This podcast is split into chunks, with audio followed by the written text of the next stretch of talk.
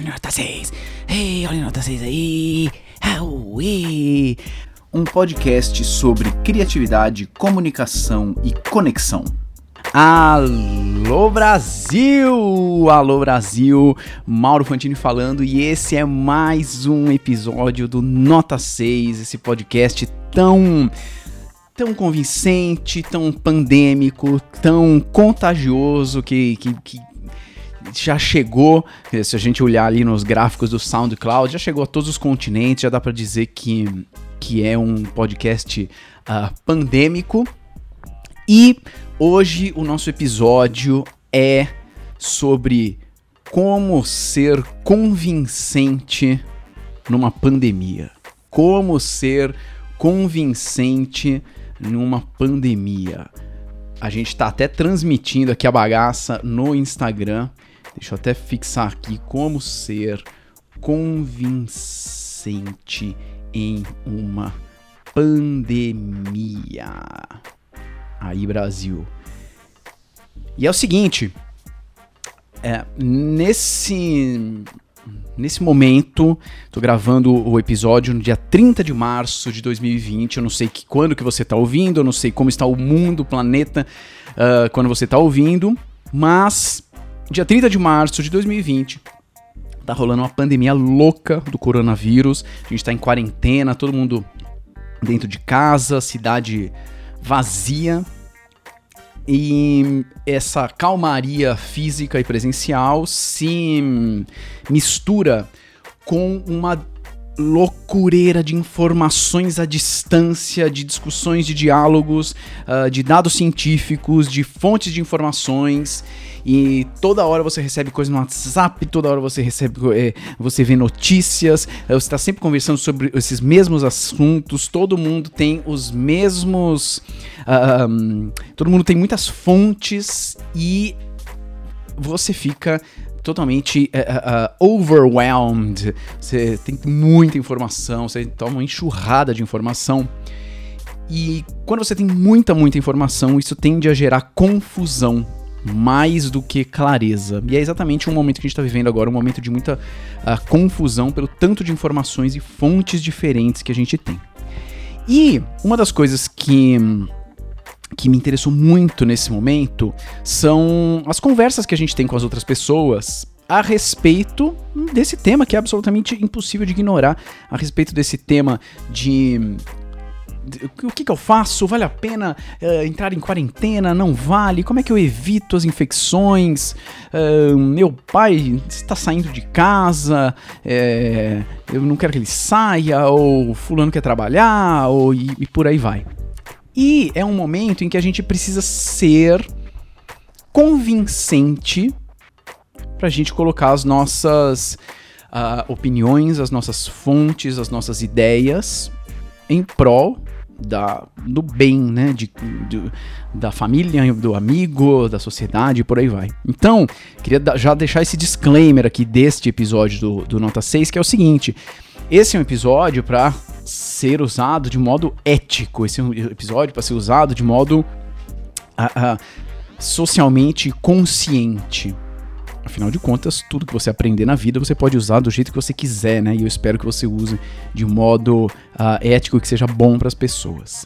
E o que, que, eu fiz? Eu comecei a ver muitas pessoas um, contando histórias de relações que elas tiveram com namorados, maridos, pais, amigos, irmãos, chefes, empregados a respeito desse tema da, de pandemia, de infecção, de coronavírus. E muita gente frustrada porque, meu, fulano não me ouve. Meu, eu não acredito que meu, meu pai tá saindo de casa, ele não sacou ainda a importância do negócio. E ao mesmo tempo, uh, várias histórias de, de, de conversas, eh, de transmissão de mensagens que foram muito bem sucedidas.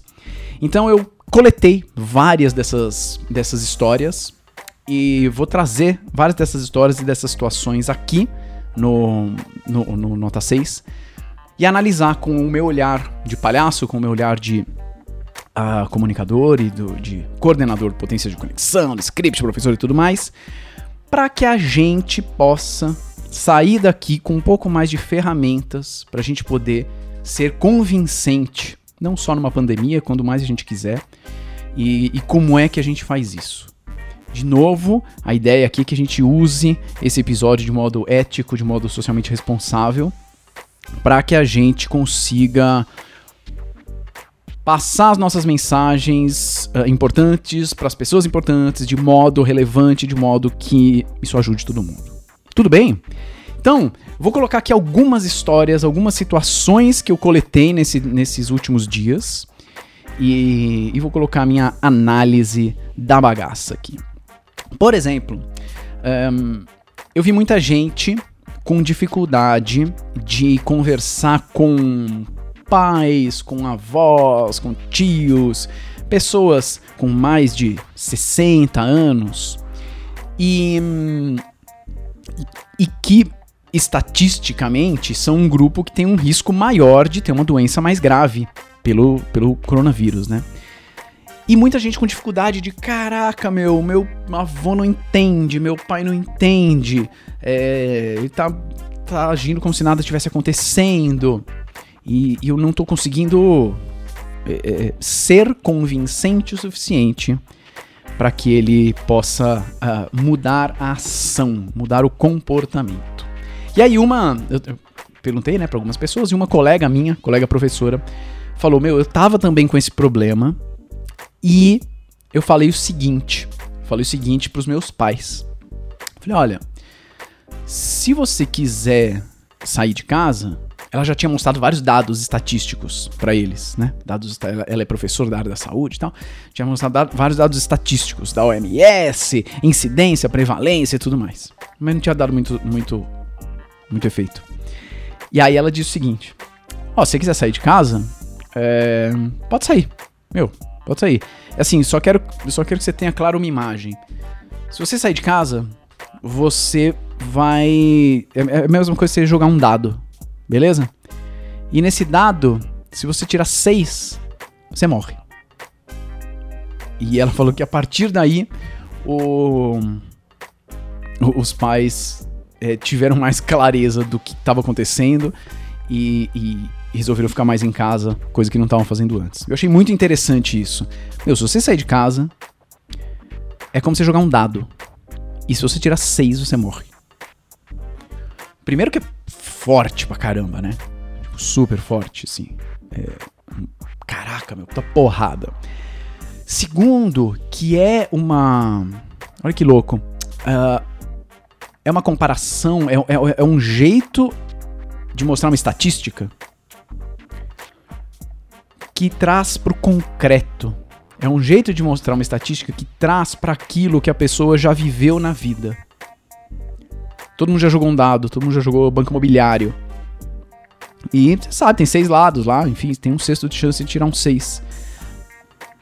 E ao trazer pro, pro concreto aquela estatística da OMS cheia de, de colunas e barras e desvios padrões e números quebrados, de repente se torna mais possível, se torna mais entendível, se torna mais dentro do das possibilidades de entendimento da pessoa.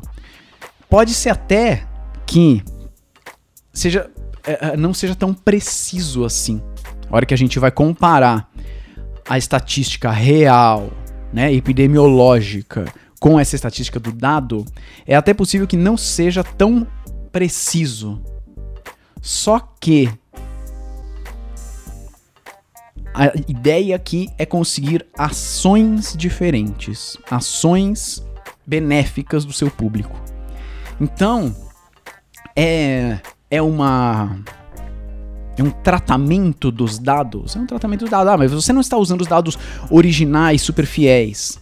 É verdade. Só que usar os dados originais super fiéis não estava dando resultado. Então ela precisou usar um, uma outra comparação que não é o dado original, mas que traz para o concreto. Anota essa bagaça aí, traz para o concreto. A importância de trazer para o concreto. É um dado, cara. Você pega o dado, você vê o dado. Se tira seis, você morre. Beleza?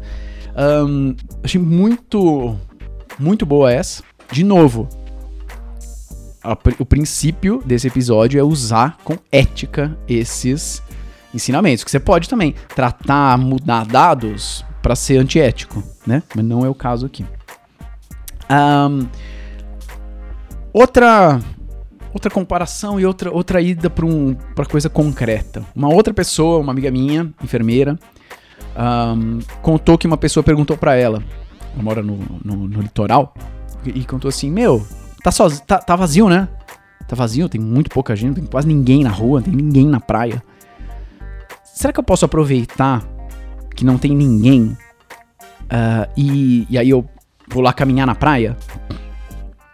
E aí a minha amiga falou o seguinte: Ó, você ir na praia sozinha é a mesma coisa que uma pessoa jogar um papel na rua e achar que tá tudo bem porque é só ela.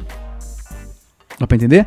É tudo bem é, jogar um papelzinho na rua porque, ah, não vai fazer tanta diferença. Se todo mundo pensar nisso, ferrou. Ferrou. É interessante esse aqui também, porque traz para um concreto que é é o mesmo argumento que a gente usa assim, meu, cara, se você sair, você não tá cuidando do todo. Se você sair, você não está cuidando do sistema de saúde que pode colapsar. Olha que abstrato isso. Olha que abstrato. É verdade. É super importante isso. É super importante, mas cara, se você sair, se você contribuir com a infecção, o sistema de saúde entidade mágica. Quem já viu o sistema de saúde? Ninguém nunca viu o sistema de saúde vai colapsar. Mano, é muito abstrato. É muito abstrato. E aí, quando ela traz para algo que tem a mesma lógica, né, de, de responsabilidade coletiva, só que é um pouco mais concreto, cara, se você jogar papel, imagina você jogando um papel e todo mundo jogando um papel porque acha que tá tudo bem. Aí. Aí fica mais entendível. E aí é, ela disse, aí a pessoa me entendeu e não, não foi caminhar na praia. Olha que ótimo. Tô dando exemplos de comunicações que foram convincentes. Duas aqui, um, eh, duas aqui falam do, do concreto, né? Trazem para um, um concreto mais imaginável também. Outro exemplo, outro, outra comunicação convincente em época de pandemia, uh, que não foi para o lado concreto, usou um outro recurso. Uma amiga minha, uh, tem um, um pai dela, tem uma loja de informática, uma loja de produtos informáticos. E para quem é empreendedor, para quem tem o seu próprio negócio, cara, tá difícil, né? Difícil, é super complexo, super complexo. Isso, como é que você vai ficar em quarentena? Uh, você não vai abrir a loja, você precisa pagar os funcionários, mas ninguém vai comprar nada seu, você não tem renda. É muito complexo, não é nada trivial isso. E o pai dessa minha amiga não queria, ou não sei se não queria, mas pelo menos não estava uh, tão disposto ainda a fechar a loja, a fechar, uh, uh, né, não, não encerrar as atividades, mas pelo menos fechar a loja, o que, muito, para muita gente quer dizer sim encerrar as atividades, dependendo do tamanho do negócio. Um, e ela, a minha amiga, já estava falando pro pai dela: pai, precisa fechar, porque ela é da área da saúde também. Porque o contágio acontece desse jeito, se você encontrar com outras pessoas. A gente é, não garante que uh, gotícula, aerosol, um monte de palavras da área da saúde e tal. E nada do pai fechar a loja. Em algum momento, a, essa minha amiga organizou uma. Praticamente uma intervenção com o pai. Então, chamou o pai, é, mãe, uh, irmã, o irmão, chamou o irmão que mora fora e nem tem tanto contato assim com, com a família, né? É, é, tá de fora, e até que não, nem, eles nem falam tanto assim. E juntou todo mundo para poder falar deste assunto só com o pai. E cada um dando o seu argumento e todo mundo, cada um dando a sua visão. É, não vou nem entrar no critério, no, no, no, quesito dos argumentos que foram dados, dos argumentos que cada pessoa deu uh, pro pai. Mas eu queria chamar atenção para um, um, a, a, a estratégia de criar um evento raro que está acontecendo só pro pai. Um evento raro que está acontecendo só pro pai. Meu, a gente juntou todo mundo A gente chamou meu irmão, que mora fora, a gente tá fazendo uma videoconferência. Você, nunca, você quase nunca fala com ele. A chance da gente juntar todo mundo é muito baixa. E a gente juntou. Então, é claro que depois tem os argumentos lógicos, né, de cada pessoa, mas só de fazer um evento raro já dá uma importância, já dá um, cara, acho que isso aqui é sério, então.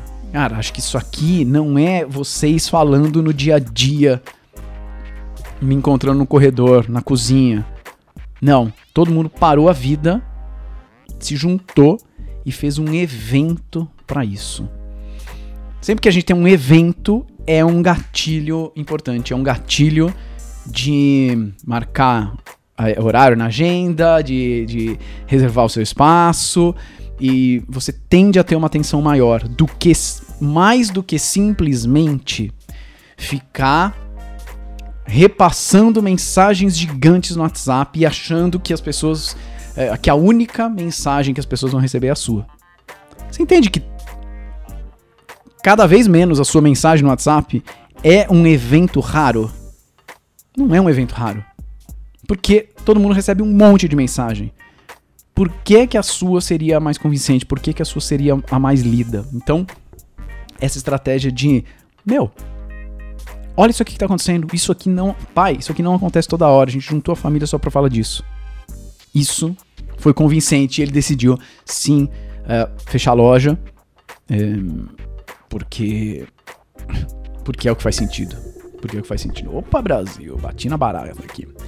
Um outro, um, outro evento que aconteceu foi de uma amiga minha que trabalha num laboratório, um laboratório de análises clínicas enorme. E, e, o laboratório fez também um evento online por Zoom, né, por videoconferência, com um médico infectologista para poder explicar para as pessoas o que, que é, o que está acontecendo, o que, que é o coronavírus, como se portar, uh, o que fazer, se vale a pena quarentena, não, uh, tratamento existe, não existe. Mas teve um evento também. Horário marcado, vamos lá. A gente vai chamar um infectologista que não é da equipe. Então a gente está se esforçando para fazer alguma coisa para você, para explicar para você. Sempre que tem um evento, principalmente se é um evento raro e um evento que dá a impressão de que meu, é para você esse evento, a gente tende a ter uma atenção maior, a gente tende a, a, a aumentar o nosso coeficiente de convencimento coeficiente de convencimento. Então, trazer para o concreto eventos raros. Um, te, teve uma, uma, uma amiga também que tava com dificuldade para com o tio dela. O tio dela também não não tava, tava muito aí, não tava dando muita bola. E aliás, ele dizia o seguinte: Cara, eu já fui pra guerra. Nada é pior que aquilo. Olha só essa objeção. Que difícil de bater essa objeção, hein? Eu já fui pra guerra. Nada é pior que aquilo. A minoria das pessoas foi pra guerra, né? E a minoria das pessoas consegue contra-argumentar. Eu já fui pra guerra e nada é pior que aquilo. E, e o, o, que que esse, esse, esse tio uh, achava? Meu, se eu fui pra guerra é um inferno. É o um inferno na Terra. Tem bala, tem granada, tem mina terrestre, tem metralhadora, tem faca, tem uh, bombardeio. Se eu fui pra guerra e tô vivo, não vai ser uma bagacinha qualquer que eu não, nem enxergo que vai me matar. Não é verdade? Cara, eu, eu enxergo, eu vejo as pessoas explodindo, eu vejo meus, meus, meus uh, uh, colegas morrendo na guerra. Não é uma paradinha dessa que vai me matar. Ela mos é, mostrou para ele um vídeo. A gente tá falando de bastante coisa de medo aqui, né? Mas é, é, é uma pauta mesmo, uma pauta. A gente tem que lidar com isso. Ela mostrou um vídeo uh, que mostrava dentro de uma UTI na Itália. Eu não vi esse vídeo, mas é, ela disse que é assim, é bizarro, calamitoso, assim, tá? Meu, uma tragédia. E que ao mostrar esse vídeo, aquilo ficou um pouquinho mais claro para ele. Falou: Ah! O vírus que eu não via. Ok. é, ele tá gerando esta situação real. Ah, isso eu não tinha percebido, isso eu não tinha sacado. Eu não tinha sacado esta situação real que está acontecendo num país real com pessoas reais neste exato momento. Porque você tá em casa, estão falando que tem um vírus, você não sabe nem o que é, você nunca viu, e você sobreviveu à guerra, dá para não acreditar, né? É total possível não acreditar. Mais uma vez, que ele viu a. Puta, olha a UTI como tá. Esse tal do vírus tá causando isso aqui com essas pessoas. Ah. E ela foi convincente. Então, ela. Ela tornou o invisível visível. Né? Ela tornou o invisível visível. Importante isso. Uh, ah, para quem trabalha com coisas subjetivas, com assuntos subjetivos, tipo eu, que trabalho com comunicação, empatia. Que raio é isso, né? Para quem trabalha com meditação, reiki, tipo o Fábio Lins que estava por aqui na, na live, uh, ah, para quem trabalha com é, autoestima, o que é isso? Né? É difícil, sim. Então, quando você transforma o invisível em visível, fica mais convincente. Fica mais convincente. Uh, eu tenho um, um, amigo. Outro exemplo. Tá anotando aí? Tá anotando? Anota aí, mano. Como ser convincente na pandemia. Vário, um cardápio. Cardápio aqui. Pra você. Cardápio. Um, eu tenho uma amiga que ela trabalha com pesquisa clínica. Trabalha com pesquisa clínica. O que é trabalhar com pesquisa clínica? Ela trabalha uh, nos bastidores do desenvolvimento de novas drogas, de novos medicamentos. Então, a, a, você vai comprar qualquer coisa que você vai comprar aí na, na farmácia ou Luftal. Ou, ah, estão falando aqui na, na live, o Diogo tá falando. Esse vídeo da UTI é bruto, mostra uma galera jovem com insuficiência respiratória. Eu não vi. Olha só. Bruto, né? Tá, mano, tá, tá fazendo isso. Obrigado. Não tinha visto, não. Um, então eu tenho essa amiga que trabalha com, com pesquisa clínica, então qualquer coisa você vai comprar aí na farmácia, desde a do aspirina, do Luftal, o tratamento, o colírio, o que quer que seja. Isso foi testado. Beleza? Isso foi testado, foi testado em seres humanos e mostrou que funciona. Mostrou que não mata muitas pessoas, mostrou que é, uh, estatisticamente aceitável, estatisticamente uh, vale a pena você tomar, beleza? Como que isso acontece? Meu, com um monte de pesquisas, tem muitas, muitos passos burocráticos para que isso aconteça. Muitos passos burocráticos. Uh, é mega, é mega complexo, envolve a Anvisa, envolve a CONEP, o Comitê de Ética, os pesquisadores, termo de consentimento. É um, uma parada muito muito trabalhosa. Beleza? Pesquisa clínica, lançar um medicamento é uma parada muito trabalhosa. E aí, isso faz com que em alguns lugares mais, em outros lugares menos, isso faz com que demore muito o processo. Um processo muito demorado.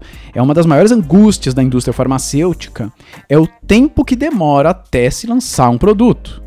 Porque precisa passar por um monte de processos burocráticos. A minha amiga trabalha com isso. E na família dela, ela tinha algumas pessoas que estavam uh, razoavelmente relaxadas, razoavelmente tranquilas com com tudo que tá acontecendo, porque elas tinham uma ideia de que daqui a pouco aparece um tratamento.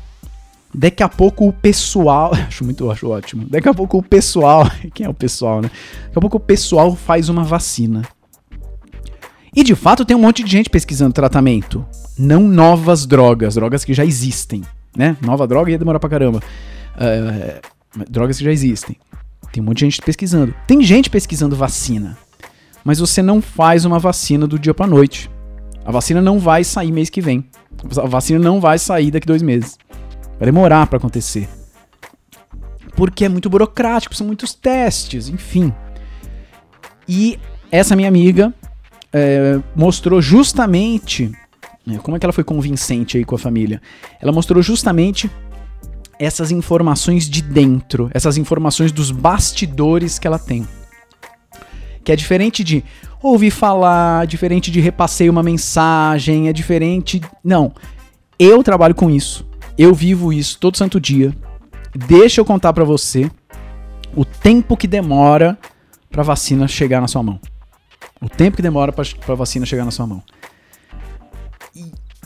E, e aí ela traz um insider information, ela traz um bastidor, ela traz uma informação privilegiada. Olha só, informação privilegiada. Ah, mas eu não tenho informações privilegiadas porque eu sou arquiteto. Bom, talvez eu não tenha para esse assunto, mas com certeza, mas a ideia aqui desse episódio é que você consiga depois expandir para outros assuntos, né? É... Você sabe coisa que pouca gente sabe. O que quer que você faça na vida, não sei o que é, mas você sabe coisa que pouca gente sabe. Use isso. Use isso. Beber uma água aqui, tô falando bastante. De modo ético, claro, de modo ético, mas use as suas informações privilegiadas. E quando essa minha amiga conta pro outro, ah, olha, eu vivo isso e eu sei quanto demora. É, de modo muito respeitoso, mas assim, você tá errado, não vai sair daqui a pouco. Isso é muito legal. Isso é um outro jeito de ser convincente. Um, pipiripiripipi. O que mais? Outras histórias aqui. Ah, aqui. É, um amigo meu é médico, trabalha em hospital, tá toda hora em hospital, dá plantões gigantescos. E. Em,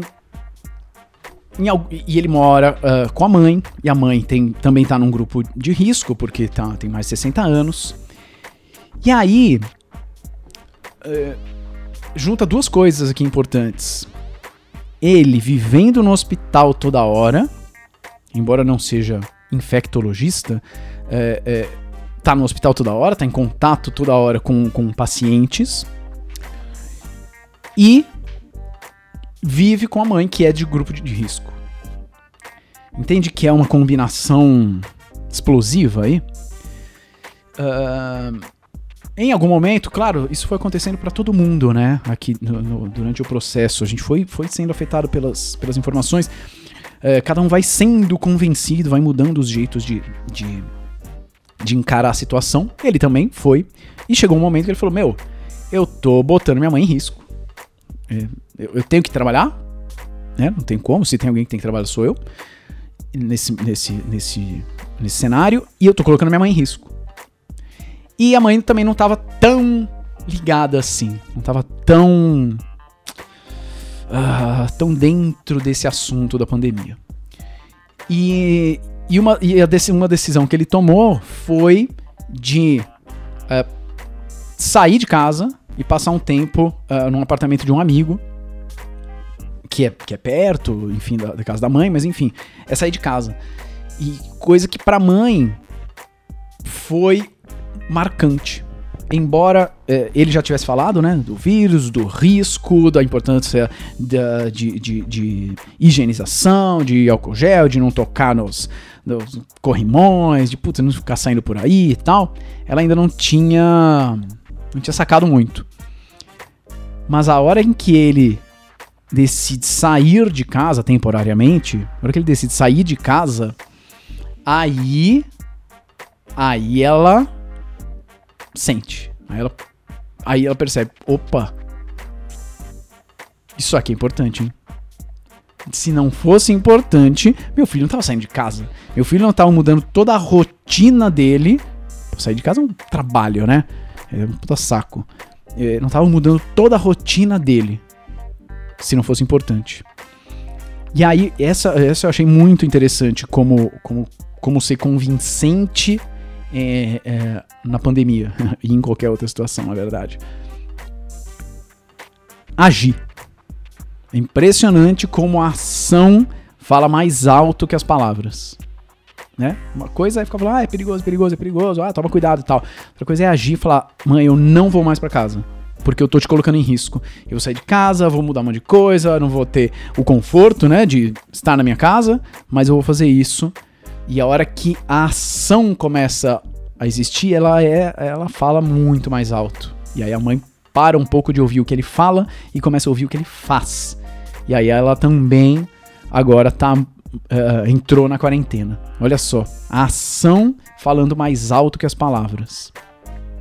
Às vezes você nem precisa falar tanto, né? E só agir é, é, já, já diz tudo. Ah, uma outra. Tá anotando aí? Tô colocando um cardápio aqui, hein? Cardápio de histórias de convencimento. Muito boas. Um, eu tenho um, conheço uma outra amiga que ela também tava com dificuldade com os pais, eles não eles não estavam estavam aderindo muito, falavam, não, tá bom, entendi, falavam, né? Falavam, olha a ação. Falavam, não, entendi, entendi que é importante. Eu só vou sair só pra ir no mercado, revisar o carro, é, é, comprar comida pro cachorro, dar uma passeadinha no parque, sorvete, McDonald's, açaí, voltei. E, tudo bem, né? Aí o vírus não vai pegar ninguém.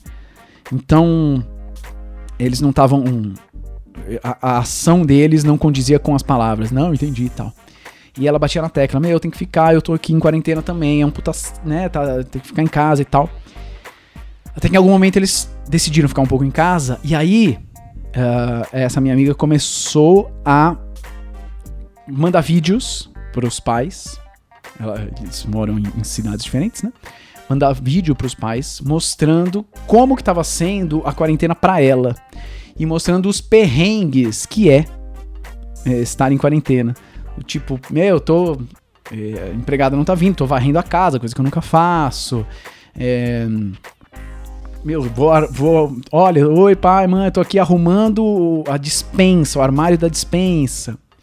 E com isso ela foi mostrando o seguinte: Uh, além de mostrar eu também tô, que é a ação falando mais alto que as palavras, né?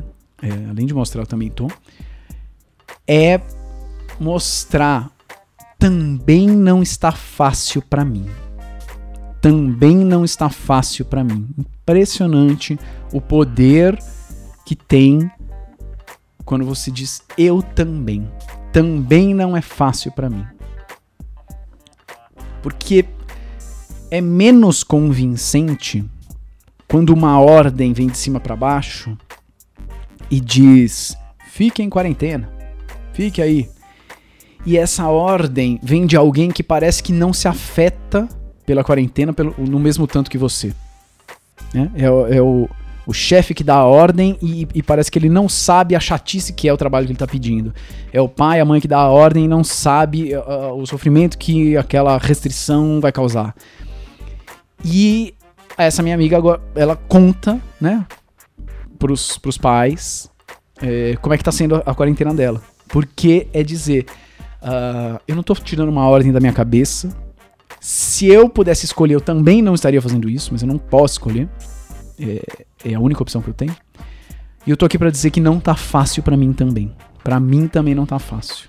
Olha só a importância de você achar alguém que tá na mesma que você. Achar alguém que tá no mesmo barco que você e falar, putz, meu. Achei que era só eu. Achei que era só eu. É aquela coisa de você fazer amizade em fila. Fila de show, fila de banco. Já reparou isso?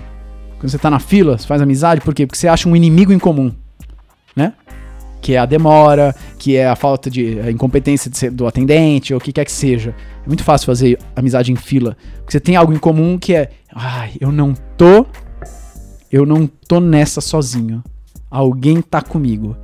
E isso é muito reconfortante. A gente gosta disso, a gente não quer se sentir sozinho.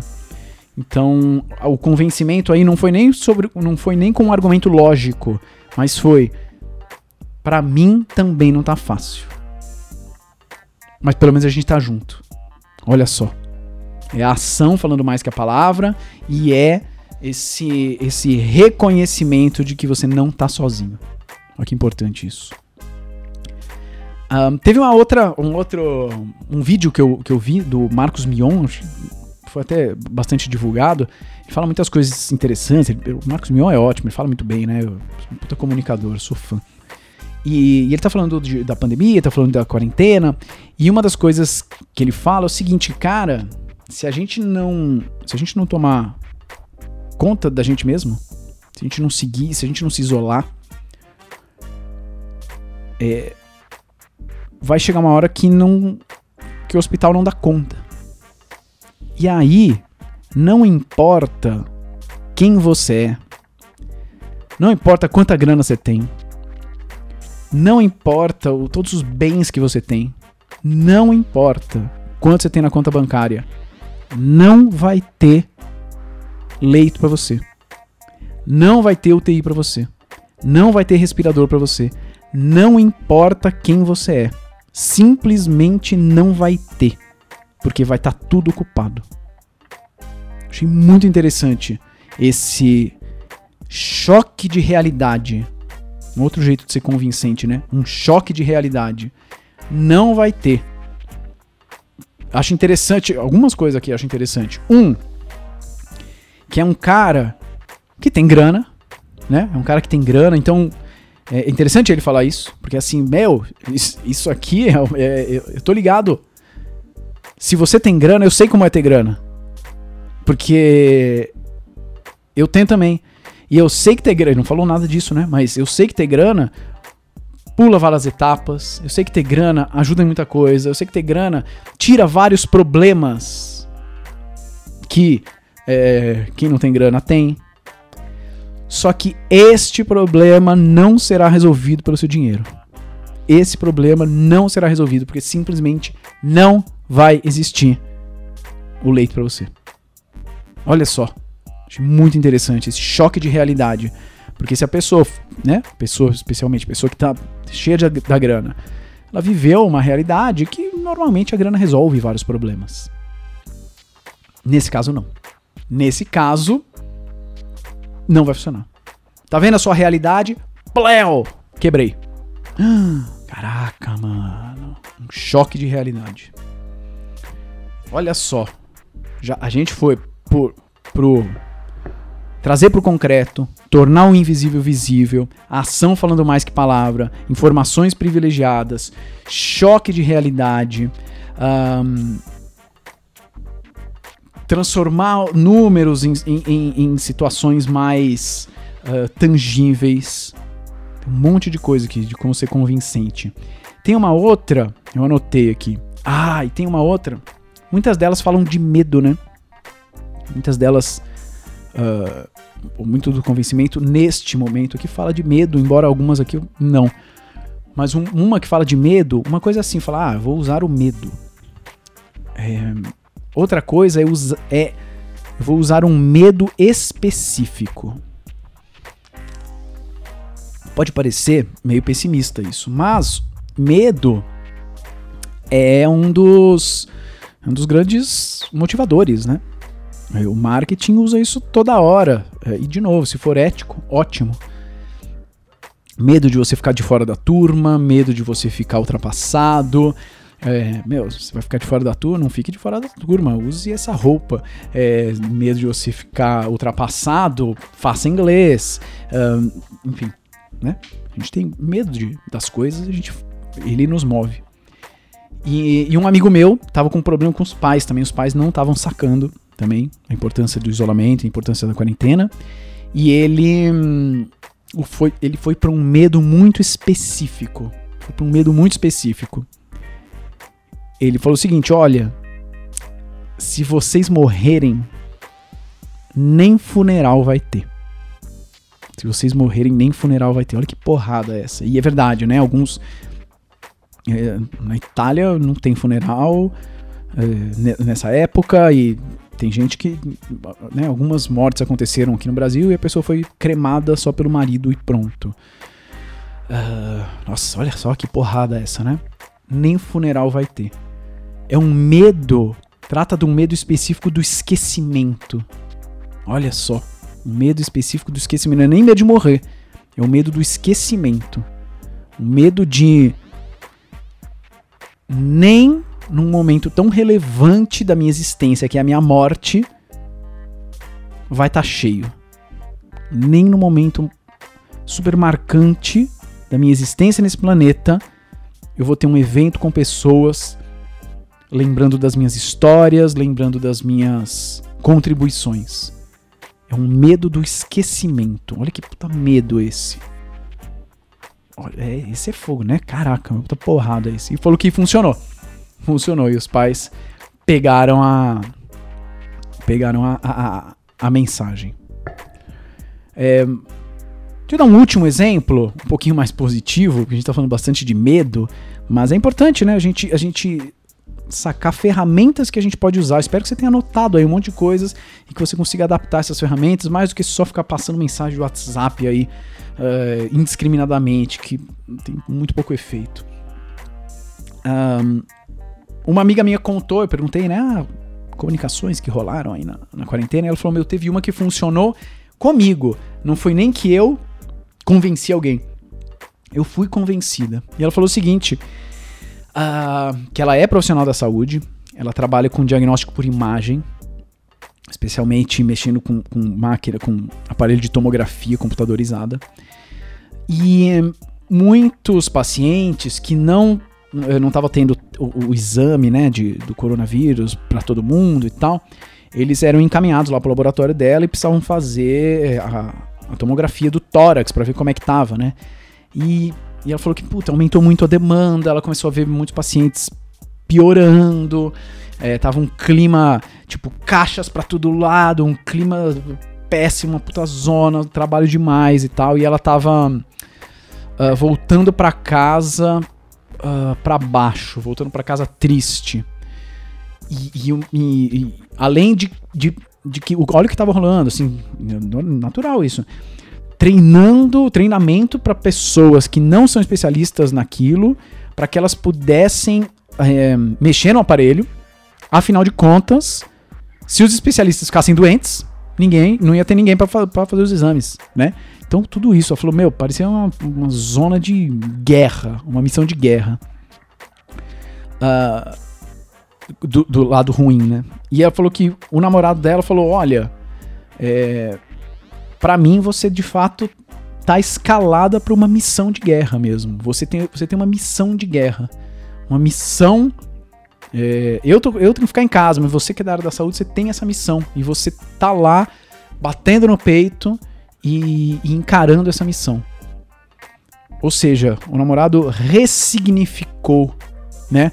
aquela tristeza, aquele abatimento, aquela, aquela, aquela confusão mental, ele ressignificou para você estar tá numa missão de guerra. E ela falou que isso deu mais ânimo e que agora ela acorda mais, bate no peito, bota ali ó, com decoração militar, Good Morning Vietnã e toca pro campo de batalha, né? E toca pro campo de batalha. E olha só como é ressignificar uma situação vários, vários convencimentos aqui, hein? Um, vamos lá.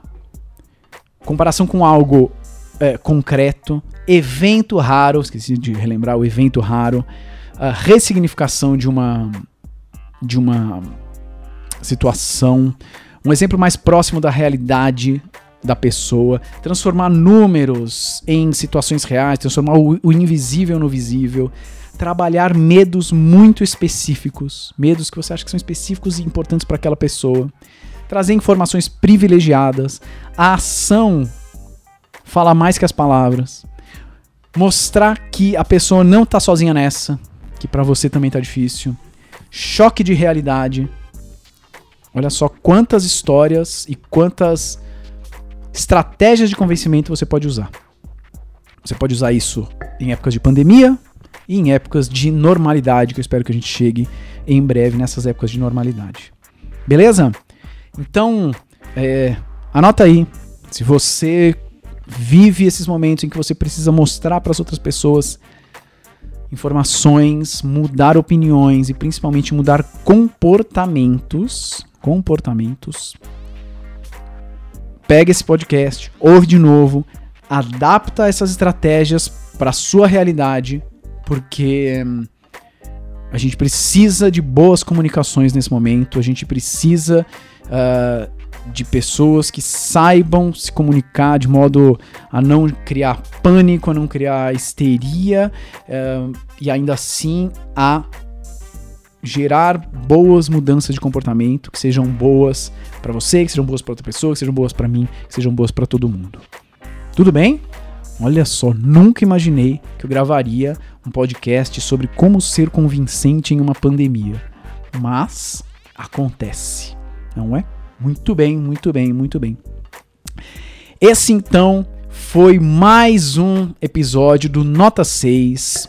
Se você ainda não está no nosso grupo, nosso canal do Telegram, a gente tem um canal no Telegram, você que está aí no Instagram também, a gente tem um canal no Telegram que é o Chega de Inhé.